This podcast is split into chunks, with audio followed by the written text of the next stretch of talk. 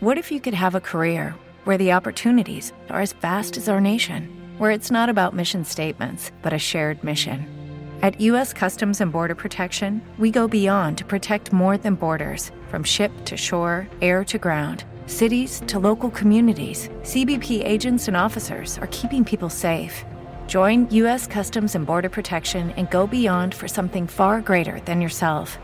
Learn more at cbp.gov/careers. Temple University is ranked among the top 50 public universities in the U.S. Through hands-on learning opportunities and world-class faculty, Temple students are prepared to soar in their careers. Schedule a campus tour today at admissions.temple.edu/visit. You are listening to the IFH Podcast Network. For more amazing filmmaking and screenwriting podcasts, just go to ifhpodcastnetwork.com.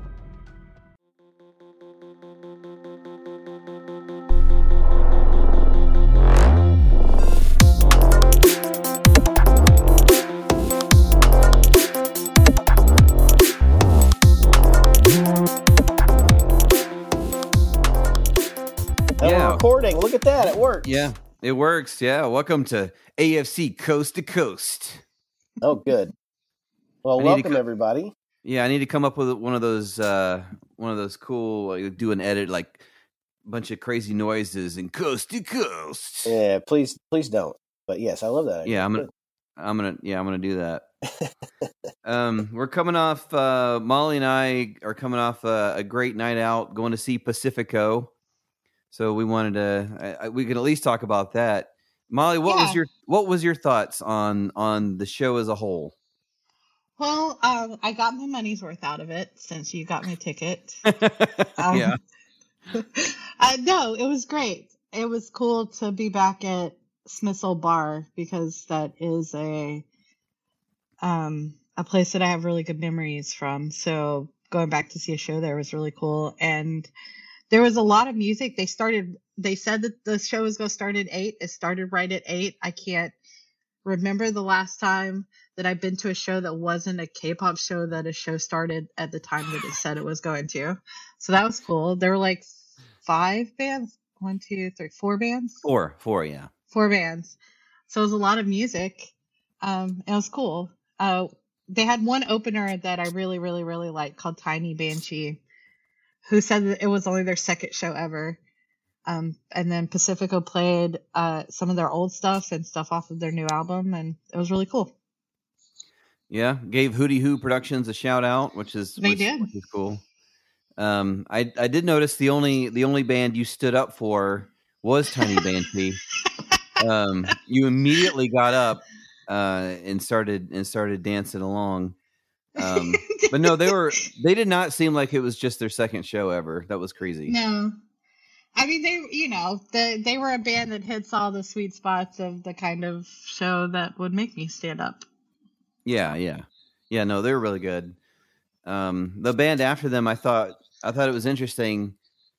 It it was a different energy, and it kind of felt like going into Pacifico, they should have swapped. Um, hmm just because the the Perfect Animals, I think was the name of the band. Yeah. Um, they were just kind of much more mellow. Uh, so I going into Pacifico, you think, well, you should have had the kind of more rocky, metalish, punkish band go right before Pacifico to like get everybody jazzed up, but that is not what they did. No. I mean, at the end of the day, they choose who, like the order that things go in by the number of people that you you as a band bring to the table. You know. Yeah, yeah, yeah. I did And- notice there was a there was kind of an exodus, unfortunately, before Pacifico went on. Mhm. Um, that I guess I'll, I guess that Perfect Animals band is pretty big here in town. Yeah. Well, they they definitely had their audience that were there for their songs for sure. Yeah, yeah. Uh, but yeah, uh, Dustin, it was too bad you couldn't have been there. We had a VIP table, so we felt very important. I felt very important. Um, Well, as long as you feel me that I important, Chuck, felt- that's all that matters. Yeah, it is. It, I, you know, we were at a table. We were above everyone else, which is where I should be. Yeah. Okay. um, so I that was the most important part of the night for me. Yeah. Oh, I that mean, I'm not gonna great. lie that I'm I'm never sad to have a chair to sit in and not have to just stand in my old age. so that was cool. Yeah, no, we're at the age where um, that's just important. it's just having somewhere to sit down. Um, it's just nice. I mean, Maggie, uh, you know, she she physically couldn't have stood up that whole time. That's primarily why I got the table. Um, but I'm not gonna lie, like me myself, I was like, oh, this is this is nice just to have a drink and not have someone elbow me and it goes flying in my face. That's pretty good. uh, so yeah, the I guess the the Pacifico era is done for now. Uh, we might talk to might talk to that tiny ban- banshee band to make something for them. We're on the lookout for another video. Um, yeah. Next next big project. Uh, but but for now, um, it was just a it was just a fun night out. So I, I was glad you could join us, Molly.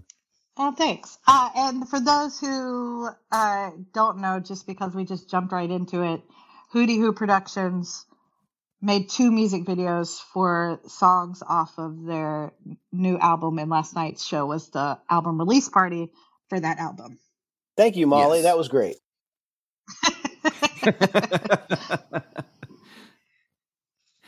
uh, so, so Dustin, uh, I I see you've been um, you've been going to Disneyland. Oh man, recently. So so much fun.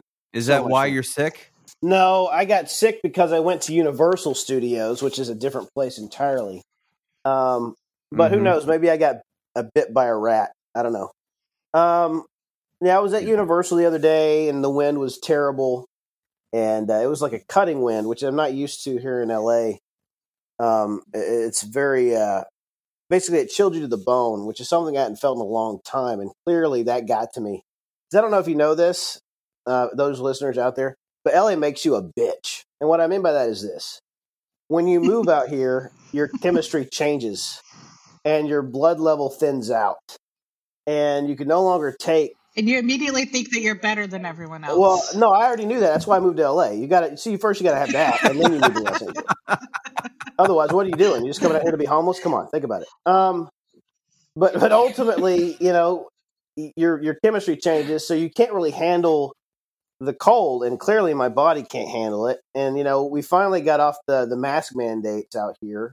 Um, so ultimately, I have put myself in a position to get sick, and here I am with a nasty head cold. Thankfully, it's not uh, the bid, which is still very much a thing. Don't think that that's gone away. Um, mm-hmm. But yeah, that's what I've been dealing with recently, Chuck. Thanks for bringing it up.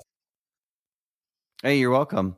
Well, it's good to hear that the mask mandates are gone and you finally have freedom again. That's good. Well, don't make me laugh until I start coughing. Um, well, I think it's, we're definitely not Florida or Texas. That's all I'll say about that.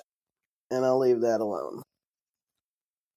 So that's a. I'm curious. What does that do for productions out there? Is it still? What's what's it what's it look like production wise? Uh, well, it's what I've seen on the lot. It seems like it's kind of gone back to the Wild West mentality of anything goes for the most part. Um, there are certain sets that are still big on wearing masks, and then there are other sets that are not. Um, you know, I can't get into the details of who is doing what because I don't want to put anybody on Front Street, but it really just depends on the production and, and what people in charge of that particular show or film are down with. Um, when I first went back to WB, it was like, you know, walking into The Last of Us or something. Um, it felt like a quarantine zone, right? Uh, now it doesn't feel like that at all. So we're definitely come quite a quite a ways from where we were at, you know, two years ago, um, almost two years ago. Um, I will also so, say on February first, uh, they extended the um, return to work protocols for COVID nineteen for union shows, uh, but with a couple of changes modifications to it. Uh, like the new modifications for the return to work agreement is we no longer have pre employment testing for zones B and C, which Yeah. If nobody knows, like zone A are the people basically that come into regular contact with the actors, and then zone B and C are people who are like the support crew, um, like uh, that aren't shooting crew.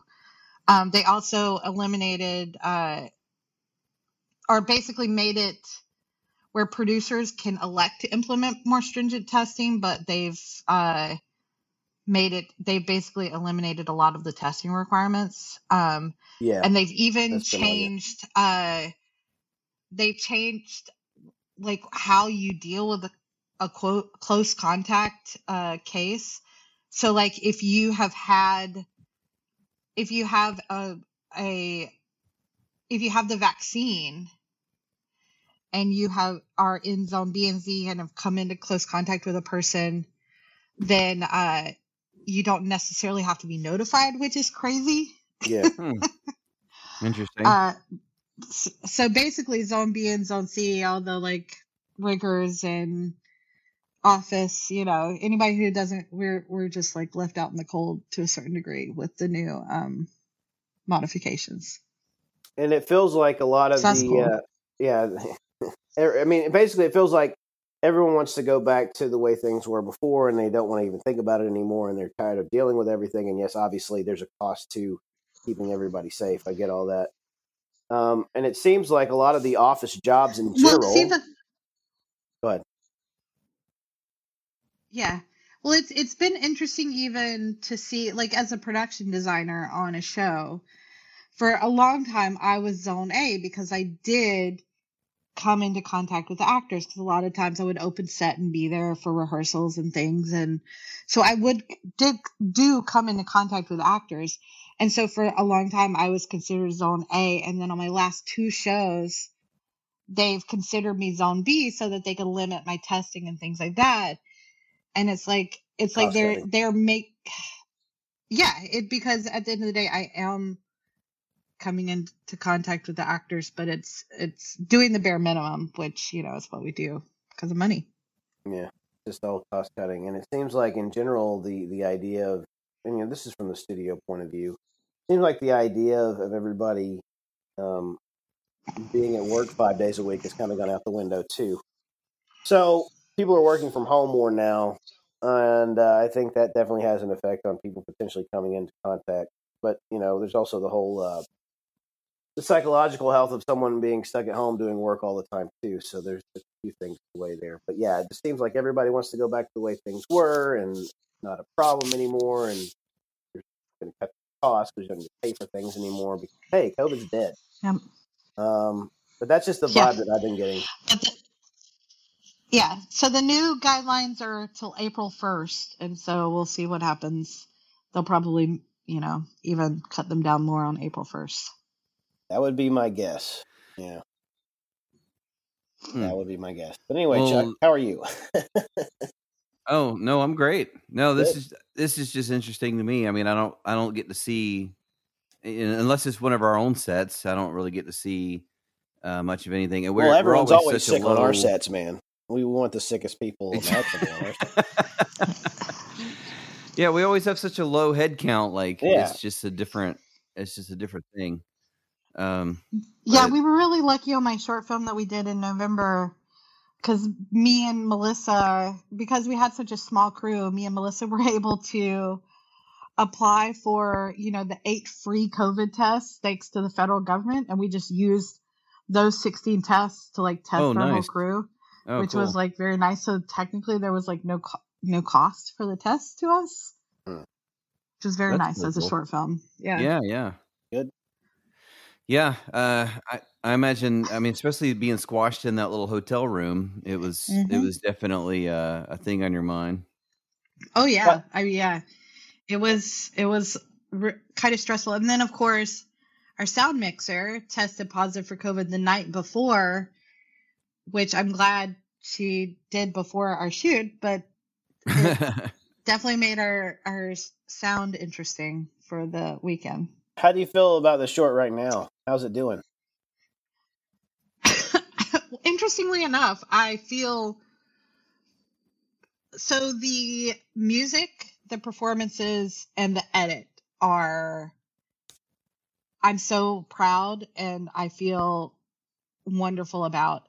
The sound design has been a bit of a nightmare Uh-huh. um because what the solution that everyone decided uh that they felt okay with was to basically have the uh the person who was going to be the boom operator be the mixer. We would have the mixer's equipment. The mixer felt confident in the boom operator's ability to do the job. We had the we had paid for um the hotel room so like that would have been thousands of dollars that we would have been out.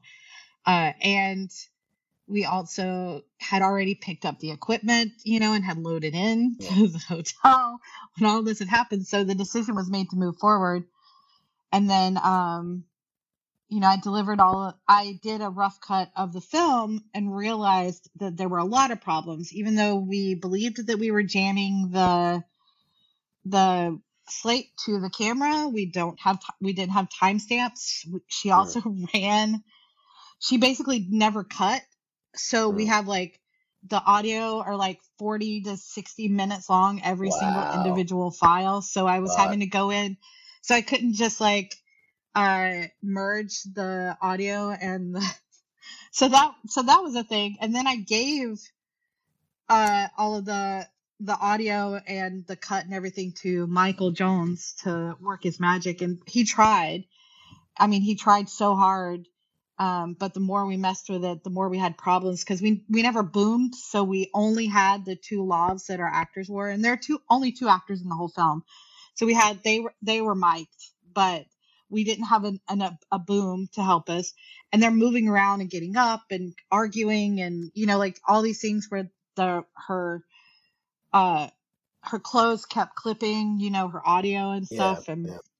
the more michael tried to clean that up the worse the audio started to sound and so we did adr one time sorry i'm really going into detail about No, all no, no, this stuff. please.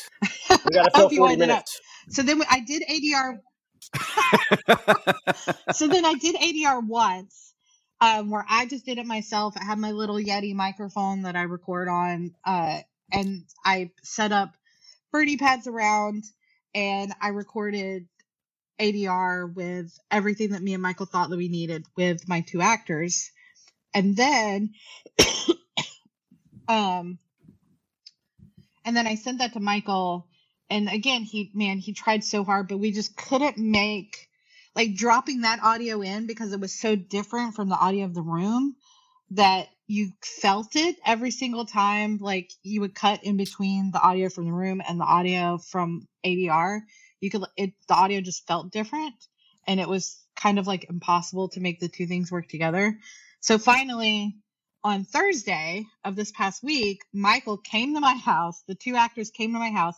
We recorded in my bedroom so that the feel like they're sitting on the bed so you have like the room and the bed and people in it. And so like the whole atmosphere is more similar to uh to the actual shoot days and michael re- we recorded a whole bunch of audio michael did it with a boom and with lavs both Wow.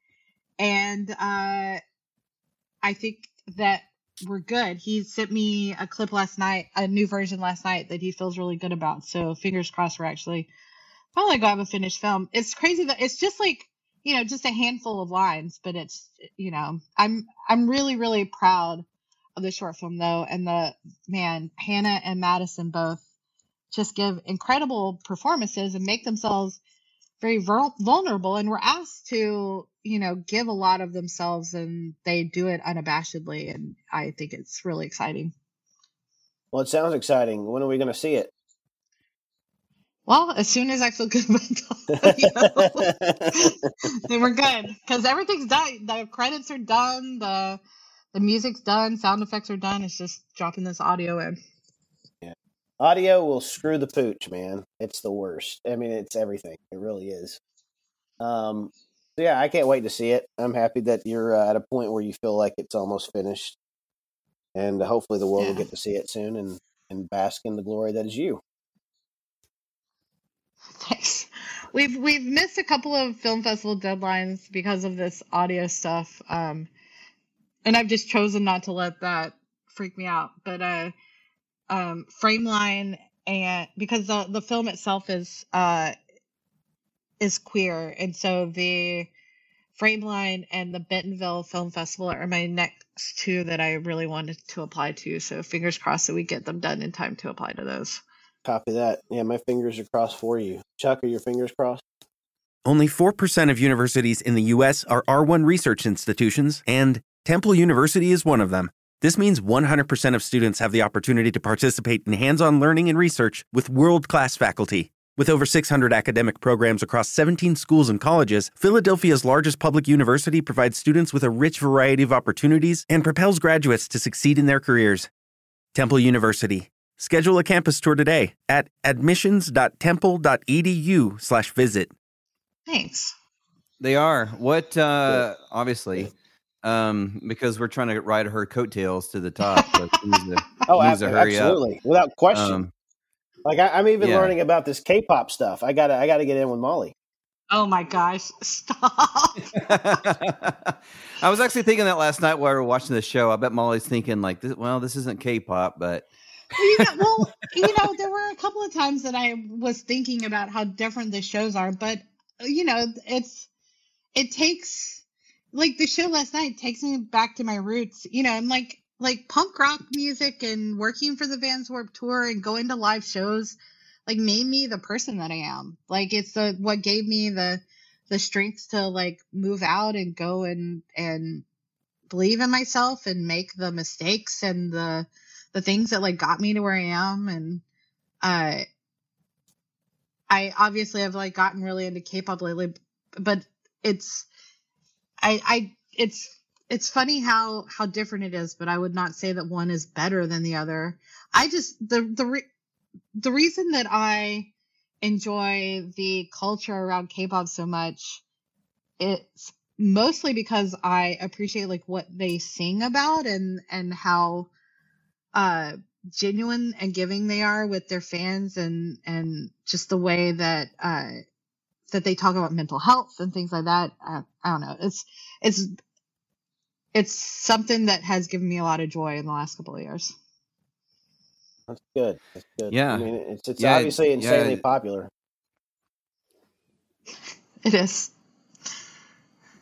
uh, th- they talk about mental health like the in the songs. Oh yeah, or- that's the whole thing. Like that they sing about all the time is um Huh. toxic masculinity. Like they they uh you know deal with gender a lot um and sexuality and yeah, like mental health is a big part of it. Making decisions, loving yourself, like stuff like that is is thematically ninety percent of the lyrics for K-pop music.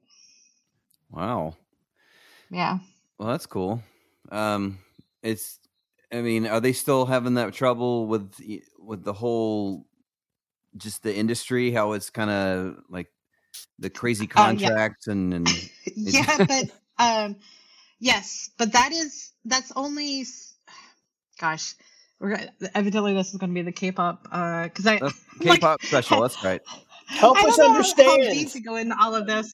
Help us Um, but yes, there there are definitely certain um really toxic like when you get into the female groups and beauty standards and plastic surgery and uh things like that um it yes it's really fucked up. But one that isn't all uh labels you know um and the beautiful thing is that partly thanks to how involved international fans have gotten with the K-pop industry and the fact that they hold it so accountable, it has given a lot of K-pop groups the ability to um uh to uh to like stand up for themselves. So we've seen a lot of groups over the last couple of years that have been able to break their contracts and stand up for themselves like this band OMEGA X very recently um they basically won legally to break their contracts and to retain the rights to their name and their back catalog of music and like that wouldn't have happened five years ago so the fact that it's happening now is really amazing and and it genuinely is part of that is because the international fans have gotten so involved with everything that it gets held to a bit of a higher standard. Um, only in this, and I, I don't mean that. I oh God, I would not imply in any way, shape, or form that the international fans would like have no better or anything like that, or better in any way than the Korean fans. I mean more like the way that the media covers things. Um, sh- they're shining a light on things that in the past have been treated as just a part of it. Um, and there are just a lot of people that publicly are asking questions like, why are we putting up with this? Yeah, yeah. I mean, I, I mean, I think it's rel. I mean, just contracts and entertainment generally. That's always relevant to to film and, and anything. I mean, I even talked about it. That was like my Mick Chuck for this this month was um, talking about importance and contracts, and you got to have somebody that you trust to look over them. Um, it's a Yeah. it's always a big deal because I mean, you can get you can get stuck in some shitty situations. I mean, it's it's hard when you know people look at idol culture as like the only way to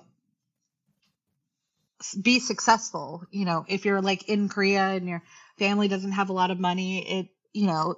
It, you can watch some of the interviews where people just want to take care of their parents and it's like Yeah, yeah. heartbreaking because they just don't have any options and in the process of that when um, trainees are going through the system, there is so much money that is invested in them by the labels, you know, between their room and their board and uh, vocal coaches and choreographers and, you know, like the, the the amount of money that a label has invested in a single individual by the time they actually debut it's just so much money that you know they're just so deep in the way that they owe that label um like more so but you know we see a lot of that also in like american hip hop culture as well you know Mm hmm Yeah, yeah, um so it just makes people feel like they have no options um yeah.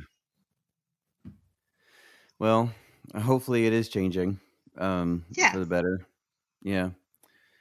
Um, well, so speaking of writing your your coattails, um, since you're you're finishing up uh, the one short film, uh, what's are we? What's the plans for for the next one? Um, are are you able to even think about that yet, or is it still? Is it are you trying too to ask me if i read your most recent edits of the script is that, is that he's this- he's putting you on blast from the world right now, so you can answer the question. Do it, Nixon. listen, listen, I know you're super busy. Just call me Frost. Yeah. um, no, I mean yes. The definitely the next thing that I want to make is the short film with you and Dustin. Like that is there are no other projects that I'm currently working on other than that one. Um and yeah, so I I to to back up a little bit. I know you guys touched on it in a previous episode, but I I came to you guys and said that I would like to make a short film with you. Um just because we haven't done that in a long time and again like just like returning to my roots and and how much I love making stuff with you guys and you know we we've all gotten to this point together. Um I've just like broken off and been doing other things. So I wanted to make a, a film with you guys and I was really obsessed with it being something that was like in the horror vein because I was trying to create um a volume of work that I have directed that touches on different genres and styles to so that I can say, hey, I have the experience and the ability to to do these things so that hopefully I could get more directing work.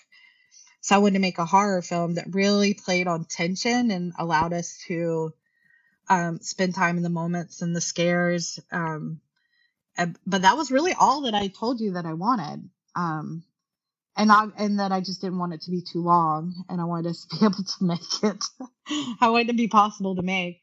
Um, and then you sent me the original script for Tension, which is something that you had previously written. Yeah. Yeah. We had been working with a an influencer um, who was wanting to act um, it unfortunately, I mean, we developed a lot of stuff over COVID while we were just sitting at home, like, well, what if we do this? um, but uh, none of those things came. Well, I guess one of those things came to pass eventually, but whatever. Um, but that's the way things go. Mhm. Um, I mean, how many projects have we talked Yeah, about know. doing that we've never gotten off the ground? Yeah, yeah.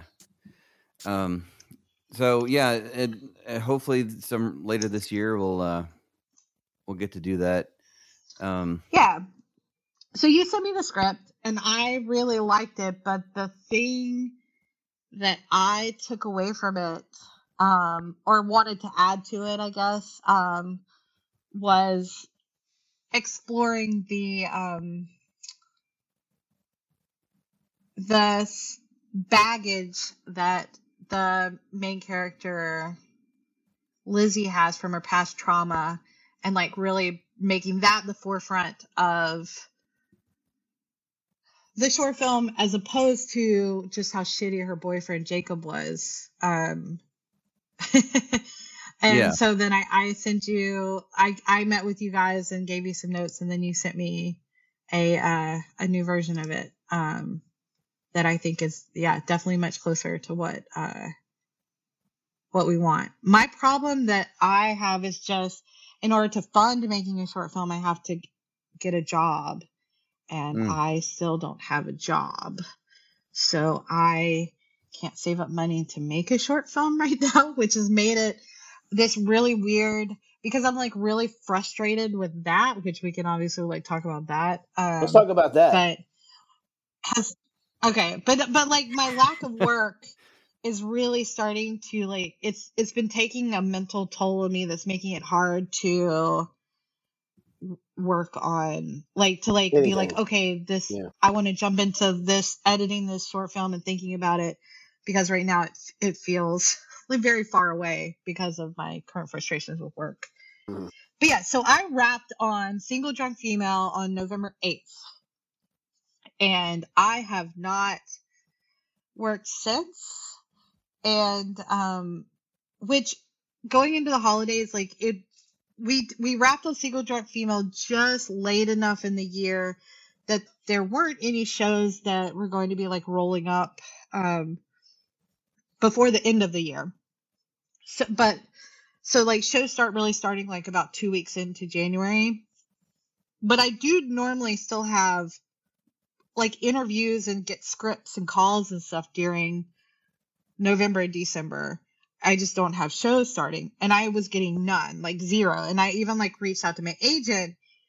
My agent was like, Yeah, there's nothing, which is crazy because normally he says things like, Oh, we have burners in the fire, like here and here and here, and you know, we'll see which one hits first. And he was just like, No, there's nothing. which, is really, really scary but uh so then i uh so then at the beginning of the year we just weren't seeing shows starting up i mean there's some like don't get me wrong i as a production designer operate in this very specific size show or like the shows that i personally get offered to production design which are like you know, shows if it's television, it's something that would be for like IFC or Freeform or Peacock, you know, things like that. Or if it's a movie, it's stuff that's like in the like five million to fourteen million dollar range. I don't really get offered shows that are like big, big shows, which um is what my experience is. So, and honestly, it's the sweet spot of where I operate because I have the ability to to pull things off and be really scrappy in creative ways and that's what's gotten me the uh, the good luck and the experience that I've had. But so all of that being said, uh, last year during at the end of January, Georgia had 55 shows going, and this year at the end of January we had 27 shows going, which is just almost half of Yeah, you know is half half, yeah. of the shows. Um, and then a lot of those shows are like Marvel shows, uh, Francis Ford Coppola doing Megalopolis, you know, and, and, whatnot here. Um, so there's a lot less shows, and I'm which is fine. Um, I'm pr- always prepared to be unemployed for a little while, but it has been very interesting to see shows not starting up. And I don't think that there's any one particular thing that is the cause of it. I think that there was an a demand for content coming out of the pandemic that so we were so we had more shows than we've ever had before because of that more people joined the union you know so we had a lot of work for people so we also have way more members of the union currently living in atlanta than we did before as well the competition um, level is high. so yeah so we so we have that. We also have um that uh so like that's kind of caught up with itself the the the need for demand like we've we've met that. We have the fact that streaming is very up in the air right now as far as like uh acquisitions versus development. Uh people like cw and cranetown media and netflix and amazon and whatnot they were putting all this money into original content and now they're taking less money and putting it more into acquisitions because they're now realizing that they were just spending too much money. And so everything is kind of flipped upside down as far as what people are greenlighting and financing. So that's a thing uh, that's affecting it. And then also, the elephant in the room is if we do go into a writer strike in June, which is possible, um, people want to have more scripts written before they start shooting uh so that they if so that when their shows go into June they don't have to stop if a writer strike happens. So because of that they're pushing shows back. So like stuff that would have started in February is now starting end of March and April so that they have more time to lock scripts. So um so all of that is to say that I've been very unemployed. And then on top of that uh because of the lack of work, the other side effect of that, which has been very interesting, is that so whenever I interview for a job as a production designer, it is an obnoxiously involved thing. Like I don't just get on a Zoom and talk to people. I have to uh I have to create a keynote presentation about my interpretation of so I have to take a script, I have to break it down, I have to t- like make pull images and and screenshots and things from other films. I've kind of put together a deck of like, this is how I'm interpreting this and this is what I would do.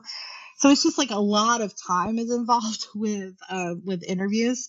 Uh, or like in the case, there was a television show that is in its third season that I interviewed for. So I'd never seen the show before. So I had to watch the previous two seasons of the show. So, you know, before the interview.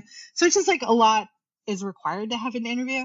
And so then I keep not getting these jobs and the people that I'm finding out are getting the jobs are people who have 17 years of network television experience in New York City or 30 years experience. It's like I'm comp- right now because of the lack of work, I'm competing against people that I normally wouldn't be competing with for these jobs because they're so small.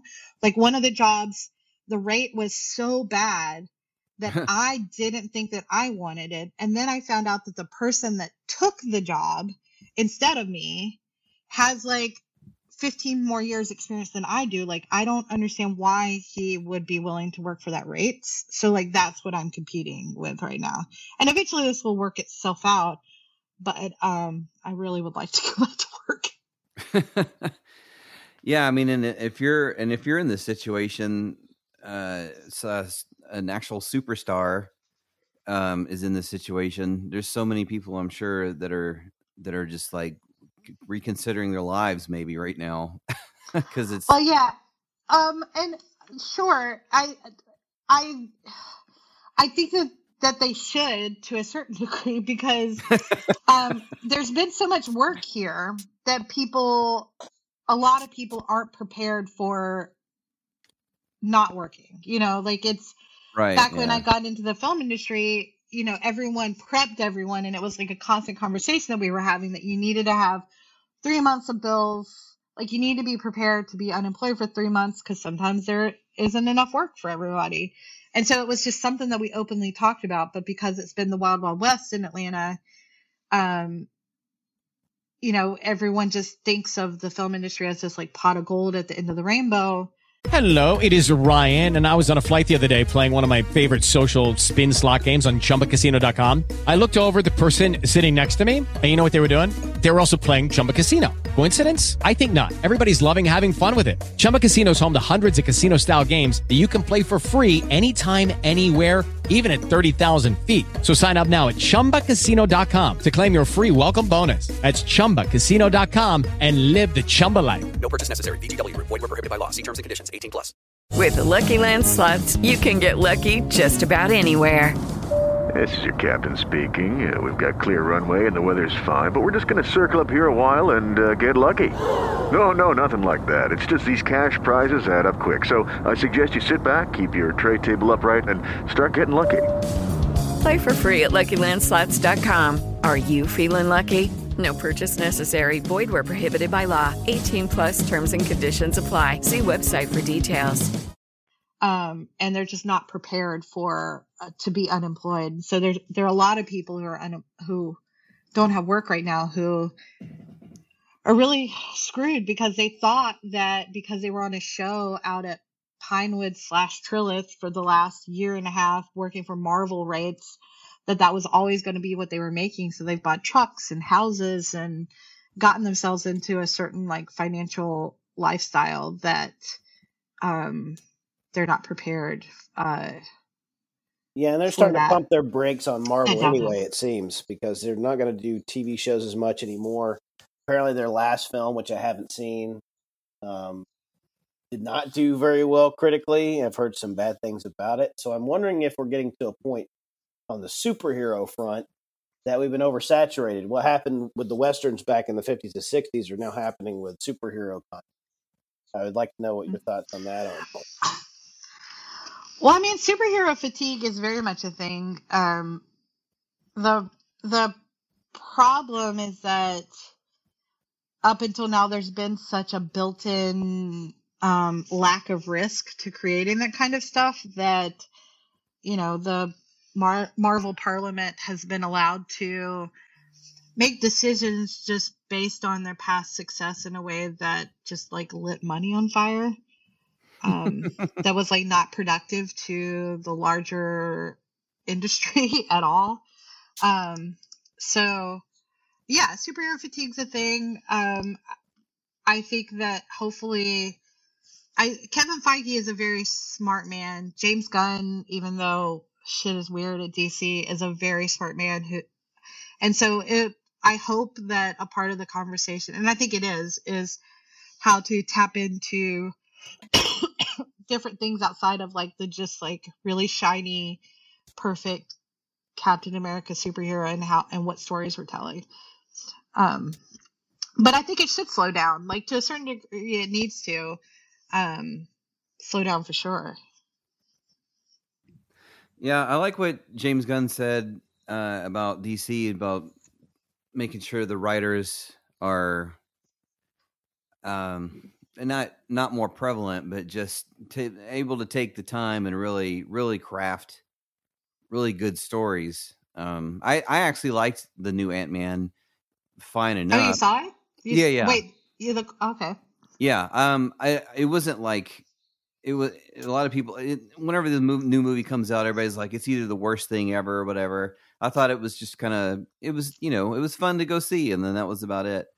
Well, I Um, don't. Has anybody ever thought that the Ant Man movies were really good? Like they've always been fun, Yeah, but have yeah, yeah. have have we ever really thought of them as like good?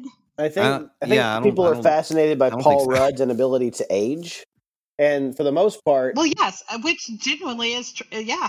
and on top of that, and I think Michael Pena, you know, he, he brought a certain amount of charm, and there was a lot of comedy in that. Um, but this is like dealing with, you know, the next big villain, and what we've been lacking since Thanos is that guy or that gal. Um, we just haven't really had the the big Mhm. baddie, and now here we are. And I think a lot of people probably bring in their own perception of what that character should be um, and how things should be, you know, handled. Because as we know, fandom can be really awesome.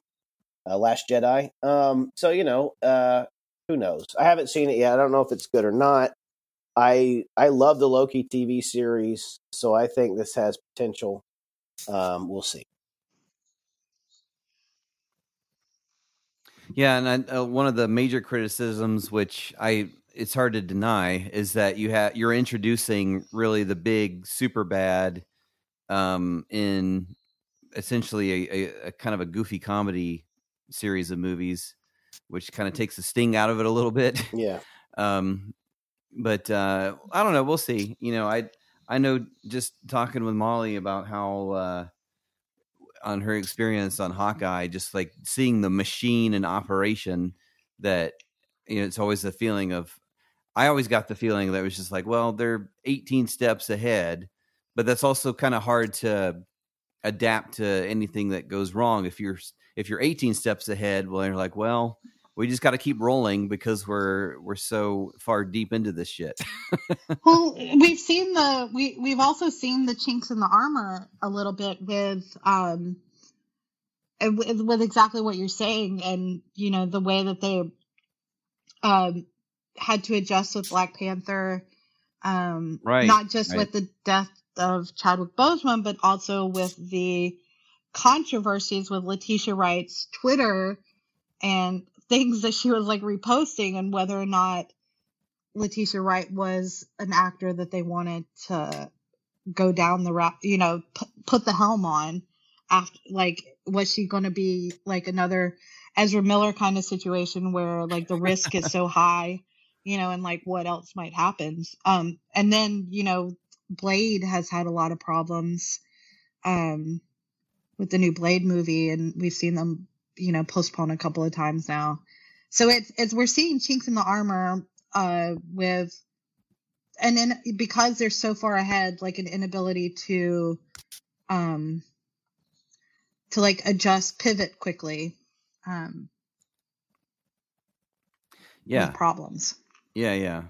Yeah the i mean i mean i, I always kind of you always kind of figured that that the fatigue would hit um yeah but but how do they uh, yeah how do you like i even saw um the next the the marvels movie was it just called the marvels or whatever? It's called the marvels yeah. Yeah uh that got pushed back to to november i think from it was supposed to be this summer and it got pushed back to november which i think's probably a good idea just kind of just well just knowing start- like knowing the problems that a lot of the productions have had even on just like delivering vfx because it's built in yeah it's yeah. like with like they they just assume um so like marvel's way of making things is uh, they're like okay we have this script we're going to start making this movie.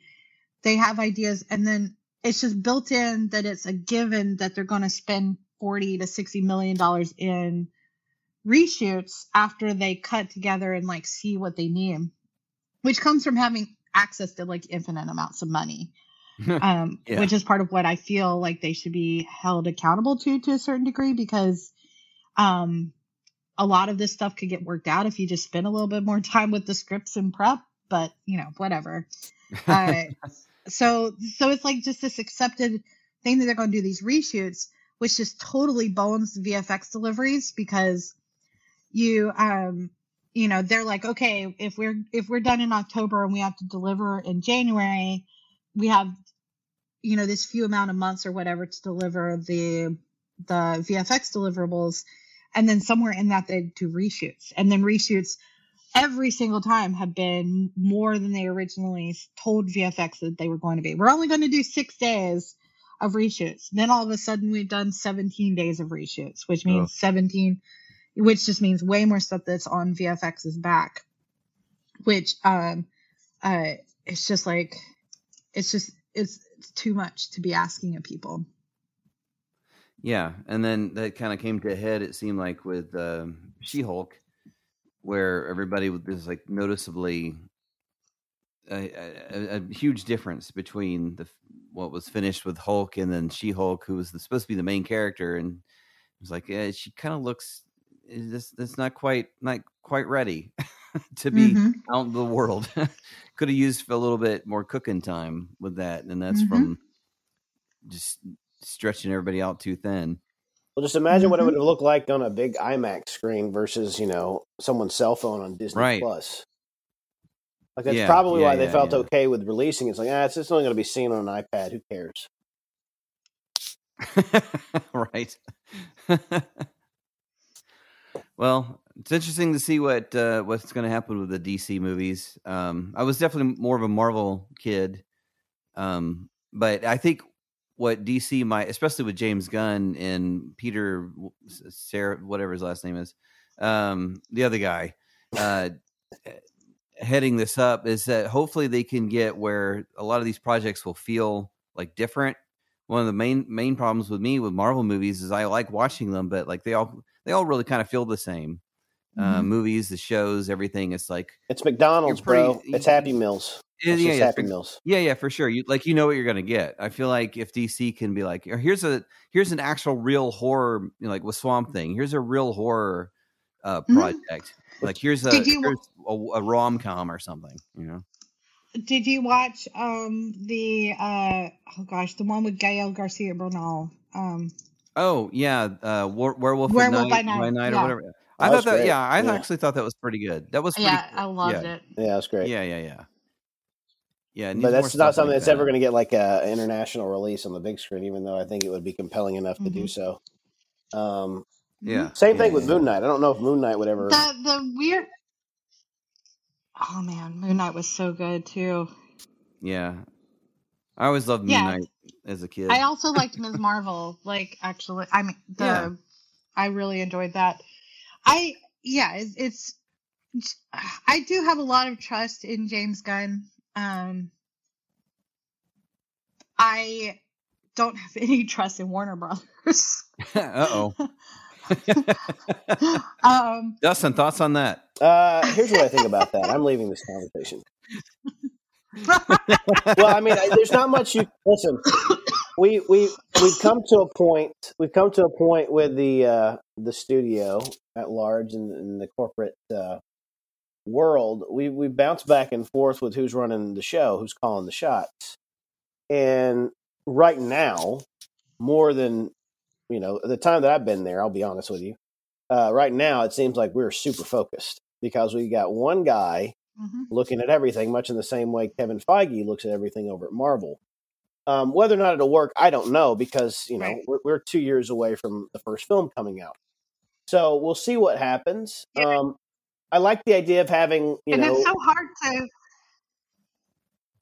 Go ahead. Sorry. no Go no that's fine.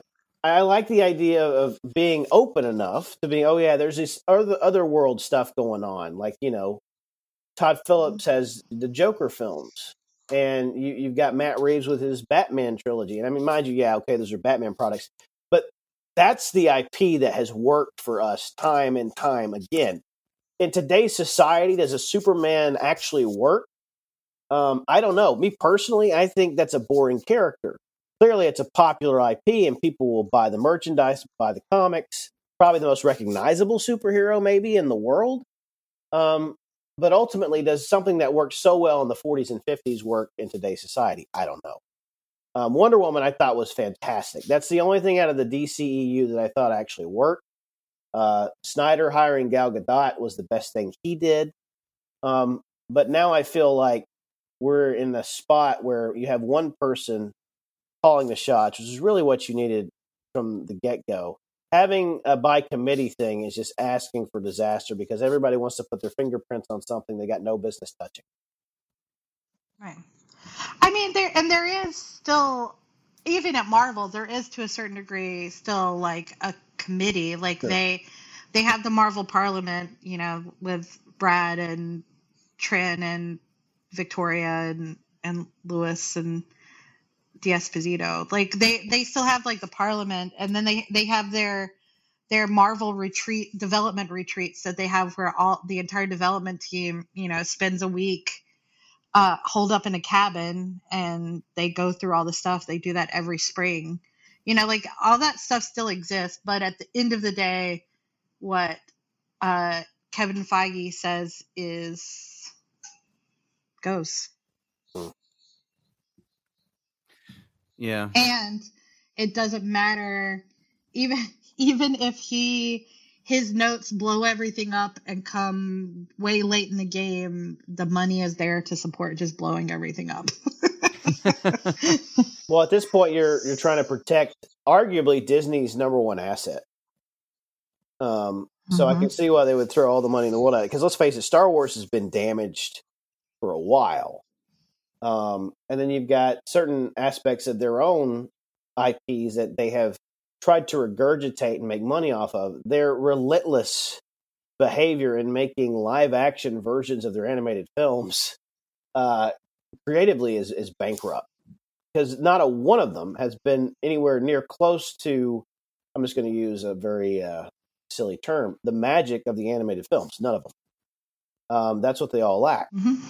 Um, so that's that's where we're at w- with them. They've got to protect Marvel because that's their number one money making asset.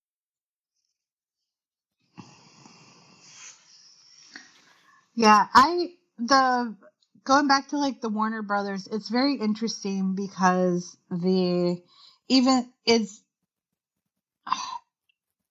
I don't know how we kind of got to this point. I don't know if it was because of the kind of person who really loves Batman or if it's be- and Superman and things like that. I don't know if it's because of the kind of person that just really bought bought into Zack Snyder and the Snyderverse, but mm-hmm.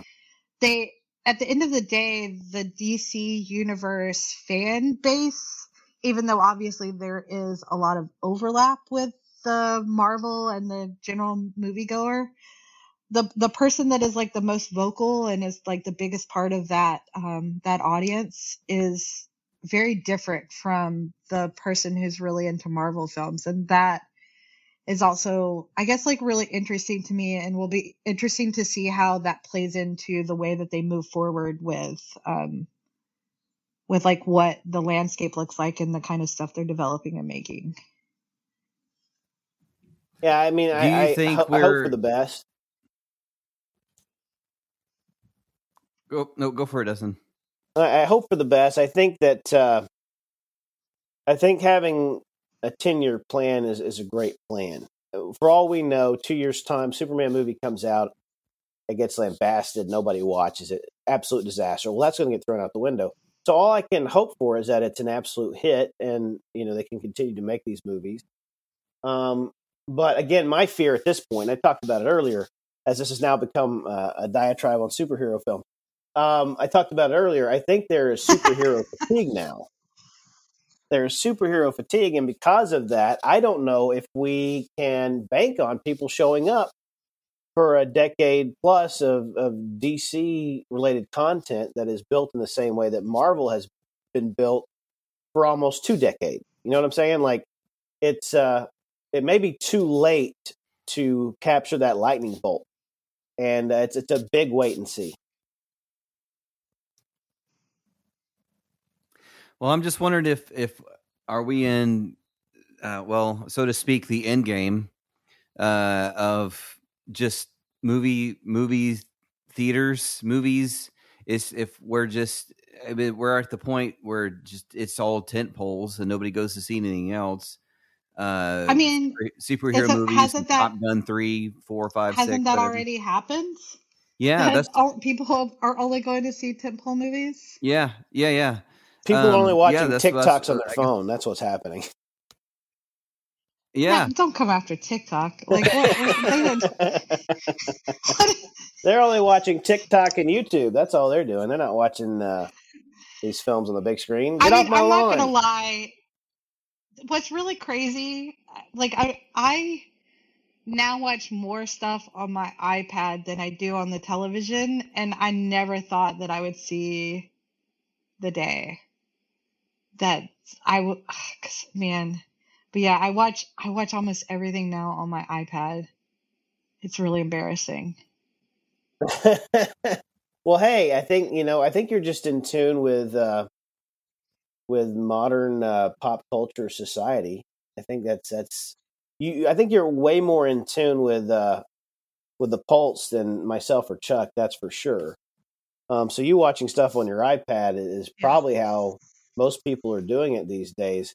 I'm just I'm just fucking old school. I'll just be honest. If I can't watch your film on the big screen, I'm not going to waste my time. So, what do you think about the AMC theater uh, seating pricing, dynamic pricing?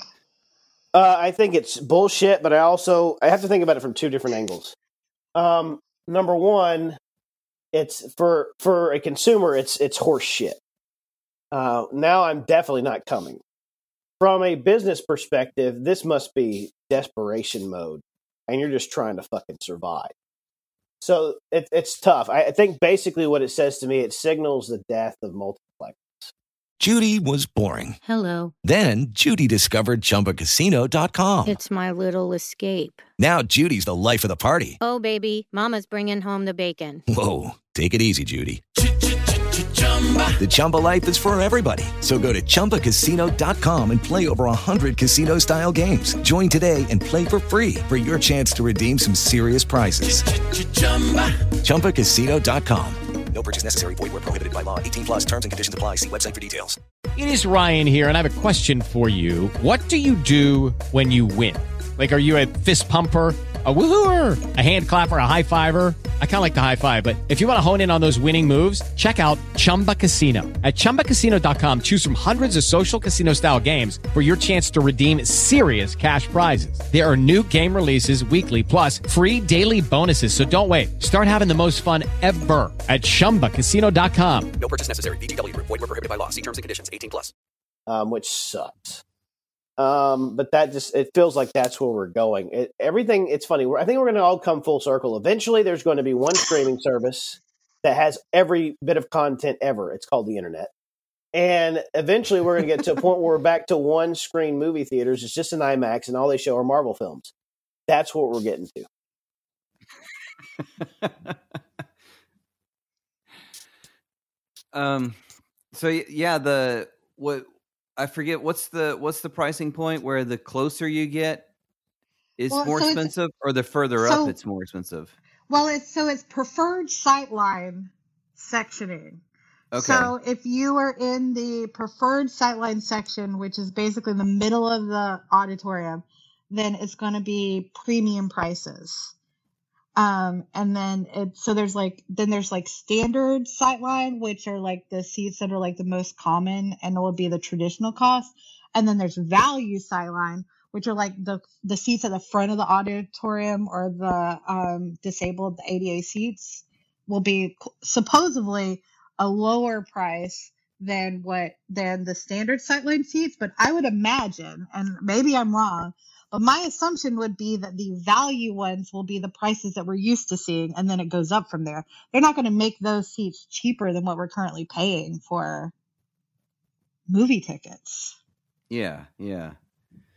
I yeah, so I usually sit towards the front. Um, I I like just- to. again, it just seems like desperation. Thinks I'm crazy because it. Uh, yeah, yeah. Because I I don't know. Like I I like to sit where it feels like the screen is taking up my entire vision. Like I could watch a TV screen at home where I'm far away. I like to be up front where I can look up people's noses. Um, so I Mm-hmm. it's not it's not. But I know a lot of people aren't like that. Um, This yeah, also it, just it makes does me- speak of desperation.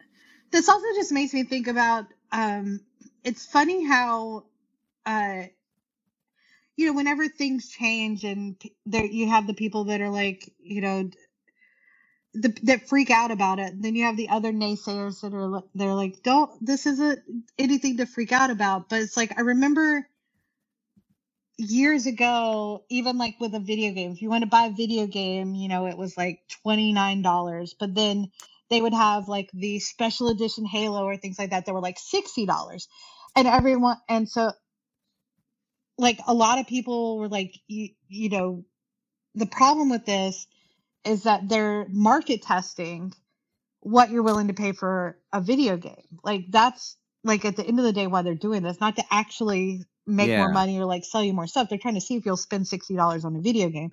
And a bunch of people freaked out about it and then other people were like you're being ridiculous. Like just get your special edition cool metal 10 video game and then within about four years video games were $60 you know Yep. brand new yeah. and so, uh, so it's like the the the long-term implications of something like this and how it's going to affect like it's hard to see it right now and i think that also worries me a little bit Yeah, we'll see if the other theaters start mimicking it. Chuck, I Um, think it's time for us to start doing know- dance I know- videos on TikTok. I think that's the only way we can save it. I think so. I think you're right. Um, you do the first one, and I'll I'll uh, Absolutely. I'll follow up. Great, I love it. Let's do it. Yeah, because yeah, out of the the two of us, I think you would be uh, the better dancer. I just get the feeling. I, I hope to God.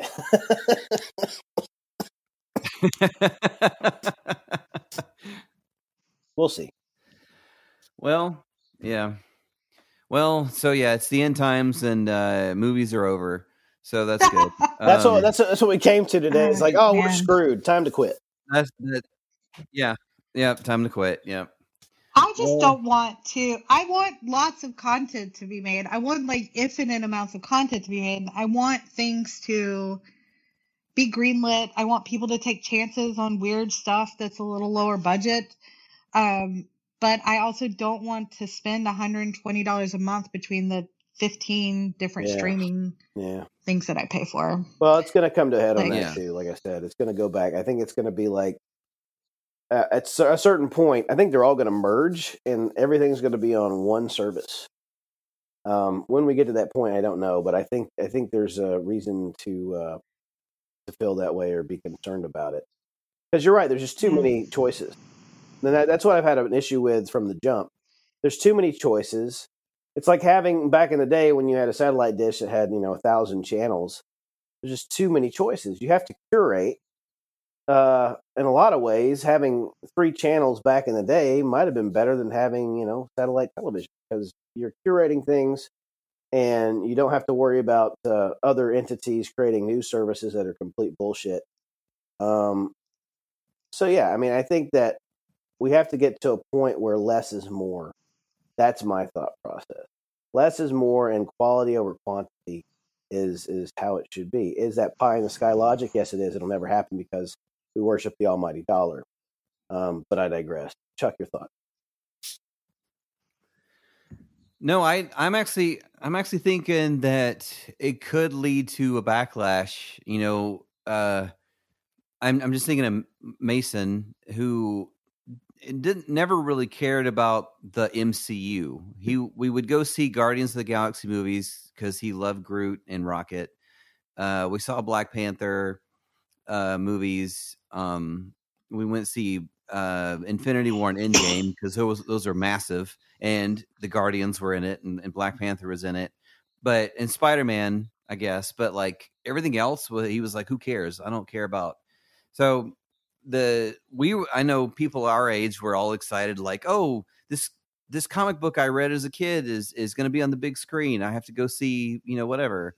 Um, but it's I don't with with those movies being the only things in theaters, you know, um, filmmakers that are come up and and sure TikTok, whatever the fuck it looks like in ten years, um, they're gonna start. And I think there's even been some of this now, just uh, a real reactionary to that kind of stuff. Like this is this is grandpa shit that I don't care about. I want to make some weird stuff, uh, you know, on what shit whatever's after TikTok is because Hmm. TikTok will die at some point. There'll be something else.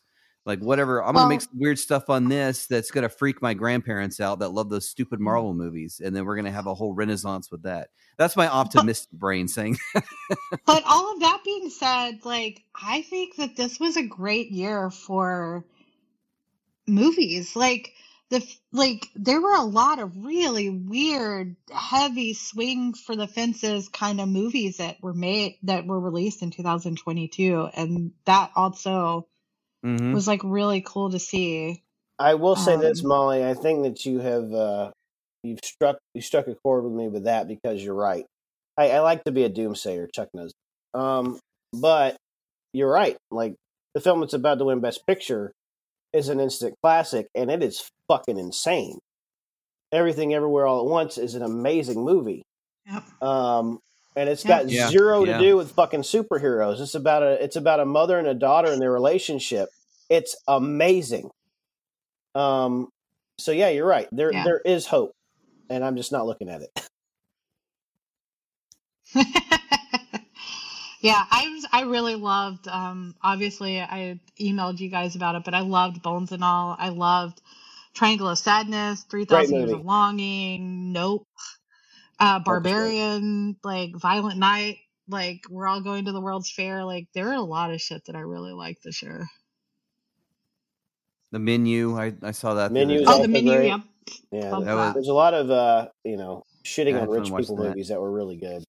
Um, have you guys seen Tar yet? That Yeah. movie Yeah. is fucking Yeah. amazing.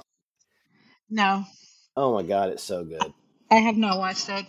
It's. There, there have been a couple of times that I have been about to start it, and I, I don't know why I keep deciding. I, I'm, I'm, I guess I like have been avoiding going too heavy with the stuff I've been consuming. Got it. Got you. yeah, I got you. Um, yeah, I was I was blown away by I it. still haven't watched the Fabelmans either, just because I can't.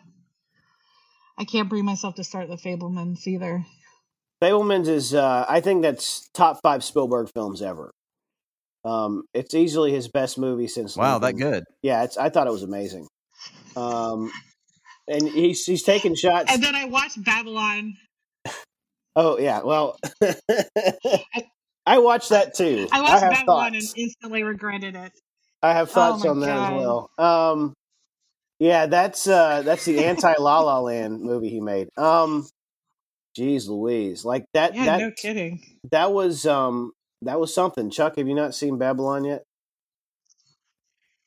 Uh, no, but I need to because You you, of all guys forgot people to tell should me watch that Eric Babylon. Roberts is in it. You yeah, of all people Eric should Roberts watch it. is in it, and you did not tell me about this. Well- I had, someone else had to tell me about It it. would have been a nice surprise. it would have been a really nice surprise. Uh, Eric Roberts plays uh, uh, Margot Robbie's father in the film, and there's a beautiful scene with a rattlesnake. That's all I'll say. Okay. And that's And how, that's apparently how I can elephants put taking dumps on people. It's just a beautiful film. Beautiful.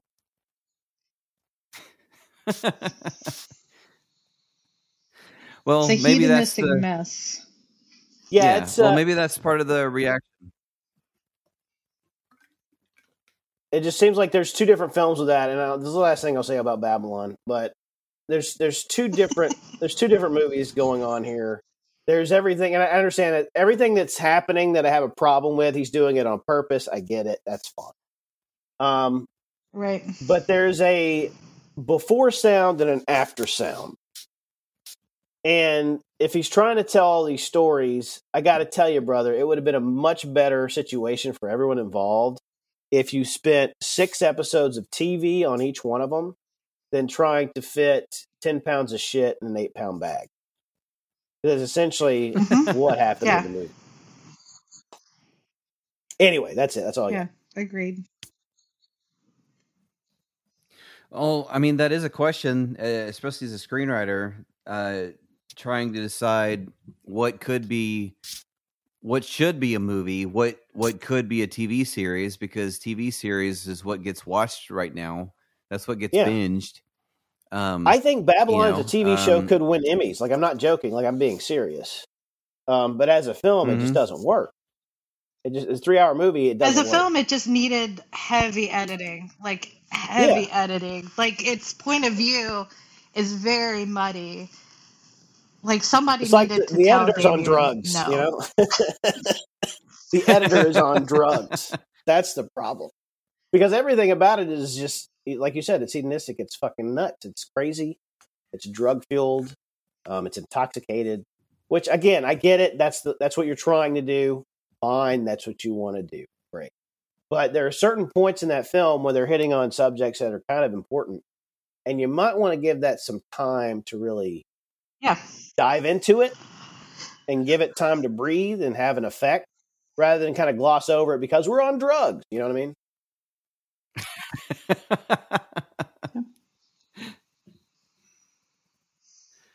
well, maybe that's uh, maybe that was like you said that was the goal. Like have everybody be on drugs, including the editor, and like this is what this is what it felt like in the 1920s. All right, Yeah. have fun. exactly. It had it had something really poignant to say, which is why it's just really unfortunate that it wasn't able to give that any breathing room whatsoever. Yeah. I mean, yeah, there's there's a there's a handful of things that were actually pretty serious topics. But they're like, but it's a fun movie, so we're just gonna keep doing drugs. Um, okay, that's fine, Damien. You you do you. It's filmmaking masturbation. Uh, there, yeah, I would say by the end of it, you're you're absolutely correct, and you know, it is what it is. But anyway, so we agree. Now it's your turn to watch it, Chuck, because I think this is a film that is right up your alley, and it's something that you would show everybody back in the day when we would go to your apartment and be like, "Hey, watch this Grindhouse movie," even though this is not a Grindhouse film, um, because it is absolutely insane. Well, I definitely need to have one of those weekends again. Um, so yeah, yeah. Uh, sounds like, but isn't that what, what we're all doing? Is just masturbating when we're making movies? I mean, Well, if you're saying there's ego into like your look how projects, talented I am. Ugh. Well, there there is there's you're showing you're showcasing your ego for sure. Like there's no Yeah, way yeah. around that. Um, but when you're when you're doing something for a party of one rather than the masses, that's when it becomes masturbatory. Um, and I think this is like Damien was locked in his room, like this is great, and he doesn't give a fuck what anyone else thinks, which is fine. I think that there's a certain there's there's a certain level of you know i'm an artist you take it and take it how you want to take it that's the beginning and the end of it and i get that um, but at the same point in time it's like dude you're a great filmmaker we have to hold you to higher standards because you're actually really good at this. So when you give us something like this like dude it's right fucking there. You just have to you have to take a different angle. And you know he, he didn't want to do that which is fine you know it's his right. And now, now we've gone from an MCU uh, to a, a Babylon thirty-minute diatribe, but uh, here we are. Well, the solution is just to get him on the show for You next got to talk time to him. and, You and listen, ask him all you were questions. three for three. Yeah, yeah. You were three for three. You know, I thought you were the second coming, and then you gave me this. That's that would be that would be the comment. I'm sure that he would love to come come on and have that conversation. Oh, I'm sure he Yeah, would not talk. I'll just to hit him up. us at all ever. yeah, we pretty much burned his bridge. I think talking about Babylon today. Anyway, Oh well, what are you gonna do? I'll just delete all this. just delete it. Don't even put this Uh, on. No, I'll just delete the whole thing. Good idea. whole I mean, I don't I don't even know and what we're speaking of which- talking about. Me neither. I mean, no, we're just Uh, talking. Well, cool. It's a roundtable. Yeah, just talking. The podcast. This is just chat with Um, Chuck. Yep, chatting with Chuck. Um, but yeah, that's all. I guess that's all I got for today. Uh, Molly, where do we find your information and where people can find your new film? Uh, where can we see it in Mm-hmm. the future, etc. Uh, so we definitely have an Instagram and a Facebook page for the uh, for the film. But if you go to my website, mollycoffeedesign.com, uh, you can always find my work there, including a trailer for Come Correct is the name of the short film. And hopefully it will be making the film festival circuit soon. Uh, but and I appreciate anyone that is willing to check out my work. Nice, it's definitely Dustin. a steamy, queer little comedy of a film. Yeah. Yeah. Speaking of masturbation. Um, but yeah, uh, Dustin, you want to throw anything out there or just, you Uh, you, listen, if you if you really need to find me, you know where to find me. Just Google me. I'm everywhere. Uh, find me on LinkedIn. That's all I got. Oh my god. that number one social media site, LinkedIn, that everybody LinkedIn. that right? Listen, if you want to talk to me, it's going to cost you some money. So, LinkedIn's the way to go. Nice. Well, I enjoyed it, everybody. Uh, thanks for coming on the show. Molly, a special guest. It's always great to see you in person last night. Thanks again for coming out, uh, enjoying rock I know. and I got to see Michael last week, and I doing ADR. I got to see you last night. Got to talk to Dustin today. This has been kind of crazy. yeah, yeah, It's yeah. a nutty week, and we're both All sick. the hits. How about that? How about that? Yep. Well, yeah, we'll get well soon, and uh, we'll we'll catch you next time. Bye.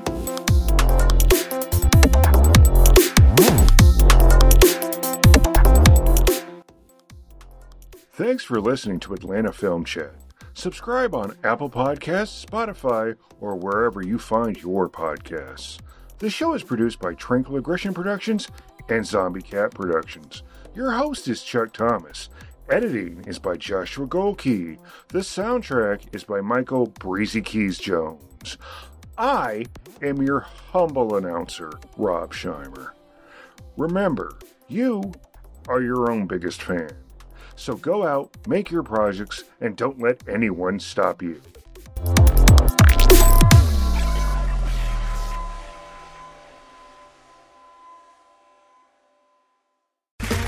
Okay, round two. Name something that's not boring. A laundry? Ooh, a book club.